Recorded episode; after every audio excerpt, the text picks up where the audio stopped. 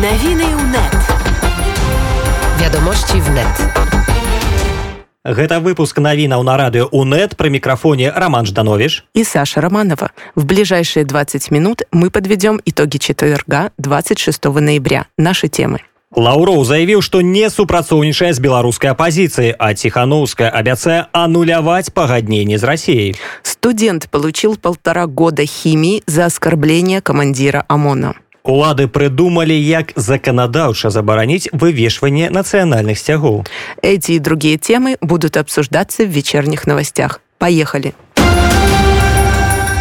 У чацвер міністр замежных спраў рассіі Сергей Лаўроў сустрэўся ў Менску са сваім беларускім калегам Уладзімірам Макеем. По итогам встречи стали известны темы переговоров. По словам Лаврова, Лукашенко подтвердил готовность придерживаться договоренностей, достигнутых на саммите в Сочи в сентябре. Лукашенко также заявил, что хотел бы иметь очень близкие и братские отношения с Россией.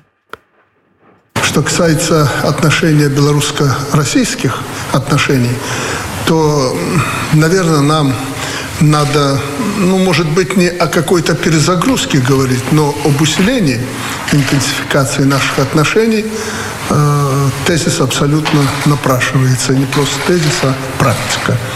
Э, Я хочу, чтобы вы понимали и знали, что мы к этому готовы. И мы бы хотели иметь не просто добрососедские отношения, мы соседи, мы хотели бы иметь очень близкие братские отношения с Российской Федерацией. У сваю чаргу Сергей Лаўроў выказаўся наконт заяву аб кантактах афіцыйнай Масквы з беларускай апазіцыяй. Паводле яго слоў падобныя паведамленні гэта чыстая хлусня. Ну, мне только что вот Мария Владимировна, наш официальный представитель, показала э, кусочек из этого интервью. Он не просто высказывается о возможности неофициальных контактов с Москвой, он утверждает, что такие контакты ведутся, что они скоординированы, заявляет э, беспардонно, что он не может назвать фамилии, но контакты на достаточно высоком уровне. Э, И что-то спекулирует на тему о том, э, будет ли дозволено мне об этом сообщить белорусским друзьям. Хочу очень коротко ответить на ваш вопрос. Это полная ложь. И лишний раз э, характеризует тех, кто пытается на заграничных хлебах делать себе непонятно какую карьеру. Светлана Тихановская, в свою очередь, рассказала о договоренностях между Лукашенко и Кремлем. По ее словам, Лукашенко потерял доверие белорусского народа, и в будущем все его сделки и договоренности с Россией будут пересмотрены и аннулированы. Тым часам у каментары радыё УНэт расійскі палітолог Александр Марозаў распавёў, навошта на самой справе Сергей Лаўроў прыехаў у Беларусь.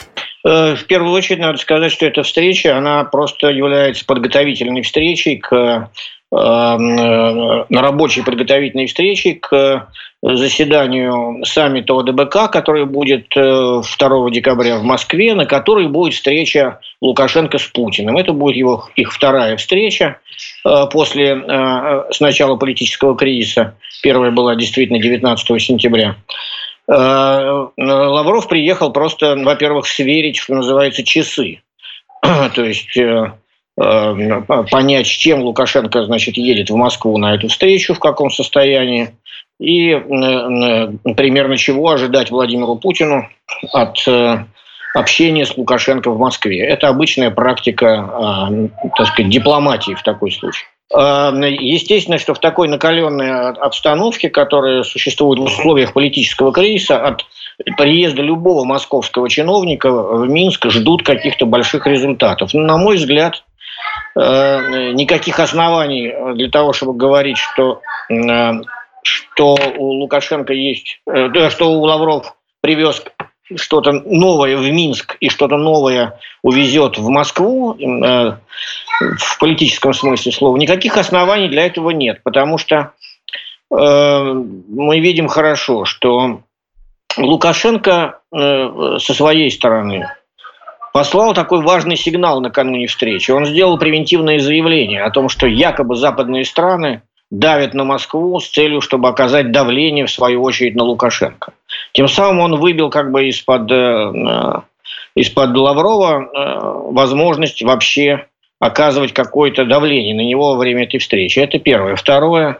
важный, второй важный момент заключался в том, что Лавров и в ходе этих переговоров, которые были и по результатам, ограничился только констатацией того, что Кремль как бы ждет в целом как конституционной реформы и национального диалога, но Э, насколько можно понять, Лавров не получил от э, Лукашенко никаких конкретных дат, эм, и Лукашенко не собирается ничего конкретизировать в этом смысле. Ну, может быть, после встречи с Путиным какая-то конкретизация и появится, но пока об этом говорить невозможно. Э, Лукашенко, Лавров во время встречи публично, и мы многие надеялись, как были считали, что во время этой встречи Лавров должен будет, э, как министр иностранных дел России, э, поставить вопрос, во-первых, о репрессиях в отношении российских хотя бы журналистов, которые там есть, и, возможно, э, об освобождении Бабарика, или во всяком случае, если не об освобождении, то о каком-то прогрессе в деле Белгазпромбанка, который, как известно, является де-факто российским банком. По итогам этого видео тоже нет ни малейших оснований, кроме э, различных спекуляций в телеграм-каналах.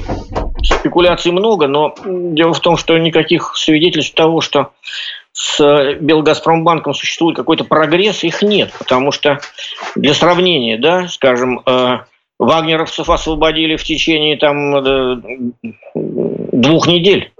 А, э, значит, Виктор Бабарика и э, сидит уже 4 месяца – Э, больше того, ему предъявлено новое, ну, ему предъявлено обвинение очень тяжелое, с тяжелой статьей.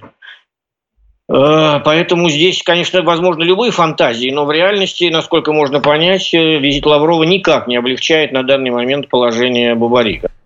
А цалкам размову з расійскім палітолагам Александром Морозовым слухайте наперадзе у эфіры радыё УНЕТ. 19гадовага студэнта і лютананку асудзілі на паўтары гады хіміі за абразу камандзіра мінскага амапу Дмітрия балабы такое рашэнне 26 лістапада прыняў суд фрудзіска району сталіцы таксама малады чалавек мусіць заплаціць сілавіку тысячу рублёў у якасці кампенсацыі маральнай шкоды про гэта паведамляе портал тутбай молодой человек был задержан в конце сентября возле дома в минске где проживает силовик студент написал записку на табличке у входа в подъезд Балаба убийца. Поскольку подобные надписи там и раньше появлялись, за домом велось наблюдение, и парня и его коллег быстро задержали. 19гадовага студэнта сталічнай ВНУ і лютананка судзілі на паўтары гады калоніі адкрытага тыпу за абразу прадстаўніка ўлады санкцыі гэтага артыкула прадугледжваюць пакаранне ад грамадскіх работ до трох гадоў абмежавання воли интересно что по словам балабы он даже не заметил надписи ему позвонили домой сотрудники права правоохранительных органов и все рассказали, а до этого момента уже задержали парней. После этого парни провели ночь в отделении милиции и отсидели 15 дней в тюрьме. У міліцыі хлопцы попрасілі прабачэння публічна на судзе Ілля сказаў што раскаиваецца віну прызнае і абяцае што такога больш не паўторыцца из иска балабы следует что надписи причинили ему моральные страдания и нарушили его личные права У Беларусі працягваецца небывалы ціск на журналістаў. На цяперашні момант 9 супрацоўнікаў СМі з'яўляюцца фігурантамі крымінальных справаў. Трое з іх знаходзяцца пад вартай. Па адміністрацыйных справах аштрафавалі больш за сотню журналістаў. Заблакаваны шэраг інтэрнэт-сайтаў, а супрацоўнікі большасці замежных СМі пазбаўленыя аккредитации.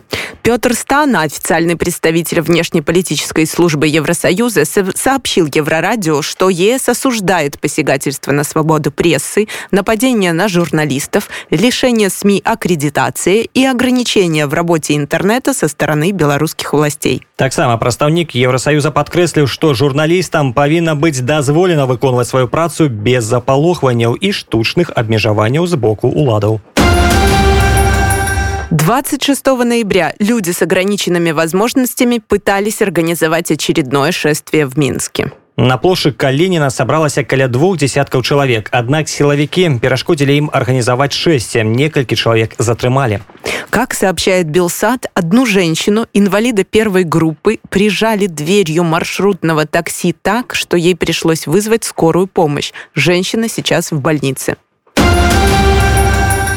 Прэс-сакратар беларускай праваслаўнай царквы Сергей Лепін напісаў заяву на звальненне, але кіраўніцтва яе пакуль не подпісала. Про гэта паведамляе наша Нива. Лепин отказался сообщить журналистам какие-либо подробности. По словам священника, если его преемник хочет поговорить на эту тему, то это его право. Нагадаем, што раней лепін як і каталіцкі біскуп Юрый касабуцкі раскрытыкаваў знішчэнне мемарыяла ў памяць забітага рамана бандарэнкі. Гэта выклікала абурэнне лукашэнкі, а ў выніку абодва святары атрымалі афіцыйнае папярэджанне ад генеральнай пракуратуры. У ведомстве палічылі, што заявы святароў вядуць да канфрантацыі ў грамадстве. Мисс Беларусь 2008 Ольга Хиженкова приговорена еще к 15 суткам ареста. Суд признал ее виновной в участии в несанкционированном массовом мероприятии. Это третье судебное разбирательство по делу Хиженковой по данному обвинению. Согласно первым двум, она была приговорена к 12 и 15 суткам лишения свободы. Сёння абвінавачванне грунтавалася на фатаграфіі ў нстаграм і відэаздымках за 25 кастрычніка. У каментары тут бай адвакатка хіжынковая распавяла, што сённяшняе пакаранне не будзе даплюсоўвацца да папярэдніх, а пачне адлік з 26 лістапада. Такім чынам выйсці на волю хіжынкова павінна толькі 11 снежня. Ольгу Хиженкову задержали 8 ноября. Выходит, что в целом за решеткой она проведет больше месяца. Нагадаем, что Хиженкова активно выступала за новые выборы, а так само супраць гвалту силовиков. Родственники Романа Бондаренко обратились в Центральный РОВД Минска с заявлением о возбуждении уголовного дела по фактам прослушивания их телефонных разговоров. Об этом они рассказали в интервью Еврорадио. Нагадаем, что аудиозаписи размов родных забитого Романа Бондаренко з'явилися 25 листопада у так званом расследовании пропагандиста Рыгора Азаронка у эфиры телеканала СТБ. З гэтых запісаў вынікае, што тэлефоны сваякоў бандарэнкі праслухоўвалі пры гэтым некалькі дзён. Родственники считают, что прослушивание и публикация аудиозаписей их разговоров нарушает Конституцию Беларуси, закон о защите информации, а также Конвенцию Содружества независимых государств о правах и основных свободах человека. Яны хочуць высветліць, хто вёў негалосны запіс іх асабістых перамоваў, а таксама на якіх падставах перадаваў гэтыя запісы азаронку. Таксама сваякі бандарэнкі хочуць прыцягнуць да крымінальнай адказнасці самога азаронка і людзей, якія вялі і перадавалі гэтыя запісы.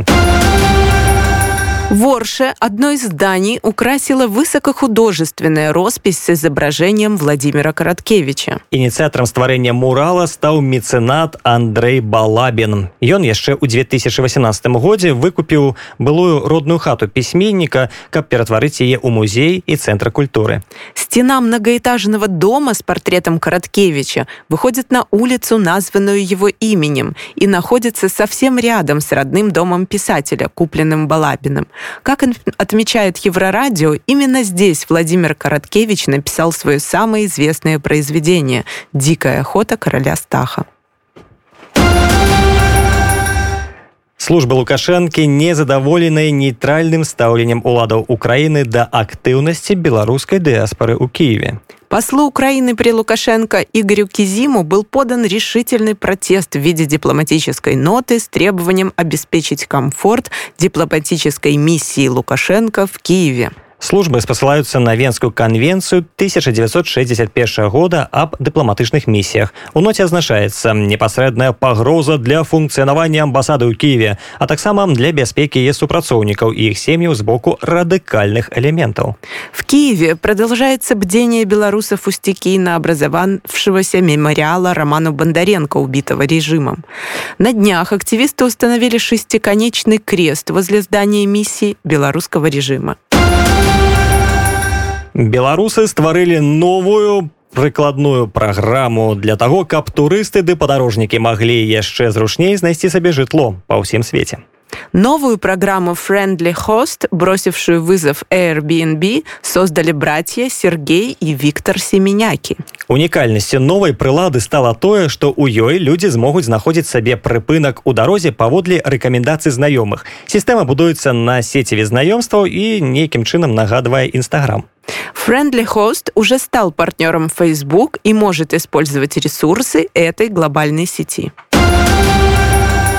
Міністэрства развіцця працы і тэхналогіі польшчы адкрыла для беларусаў якія знаходзяцца ў краіне па гуманітарных візах доступ да працы. Цяпер нашим суайчыннікам не трэба рабіць ніякія дадатковыя дазволы Приказ министра развития от 20 ноября 2020 года разрешает белорусам беспрепятственно работать в Польше. Чакаецца, што распараджэнне пазітыўна паўплывае на рынок працы і паспрыяе уцікачам ды імігрантам наладзіць сваё жыццё ў суседняй краіне. Белорусский режим изобретает новые способы борьбы с вывешиванием национальных символов в Беларуси. Гэтым разам міністэрства па надзвычайных сітуацыях выдала пастанову аб зменах у правілы пажарнай бяспекі. Дакумент забараняе вывешваць вырабы тэкстылю звонку будынкаў. Ранее службы под угрозой требовали от товариществ собственников жилья раскрыть личные данные жителей квартир, на окнах которых вывешены бело-красно-белые флаги.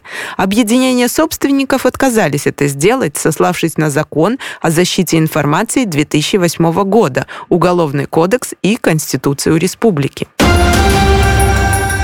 Расійская ракетна-касмічная карпорацыя энергія прапанавала стварыць новую расійскую касмічную станцыю.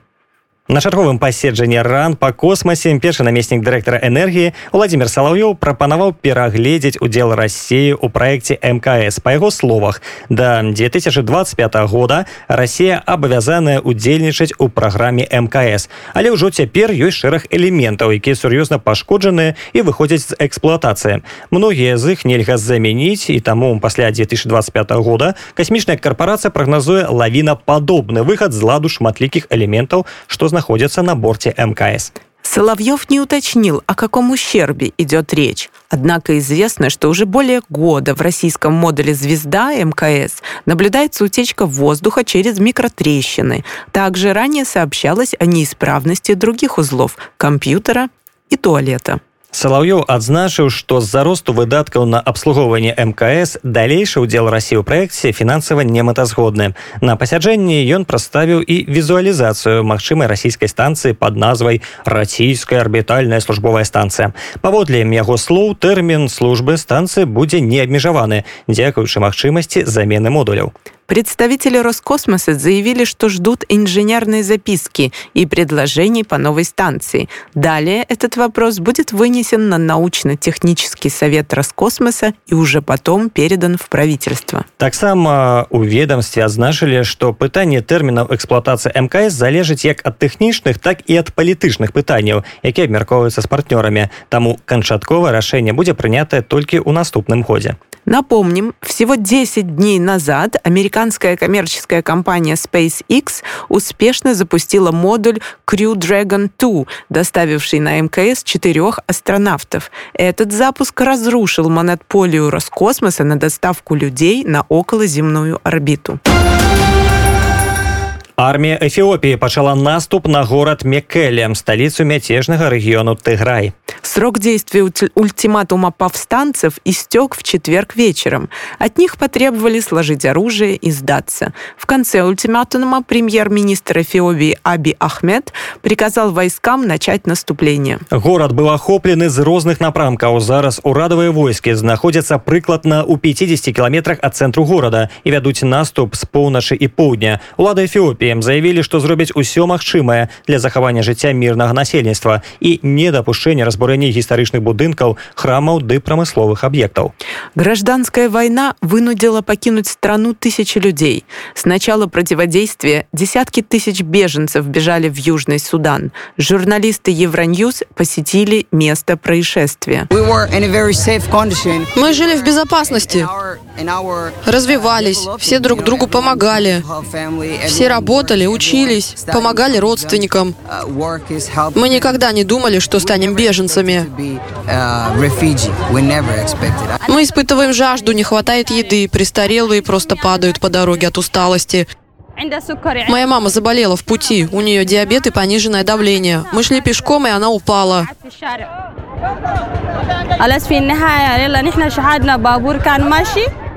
таксама прадстаўнікі ан паведамляюць што амаль 200 прадстаўнікоў іх місіі затрымаліся ў асаджаным мэкеле восьось як сітуацыю пракаментаваў каардынатар місіі ан мамун абуаркуб Самая главная задача – переселение людей. Более 15 часов требуется, чтобы добраться от этого центра по приему беженцев до лагеря Умракуба в суданском штате Гидарев. У нас очень много работы.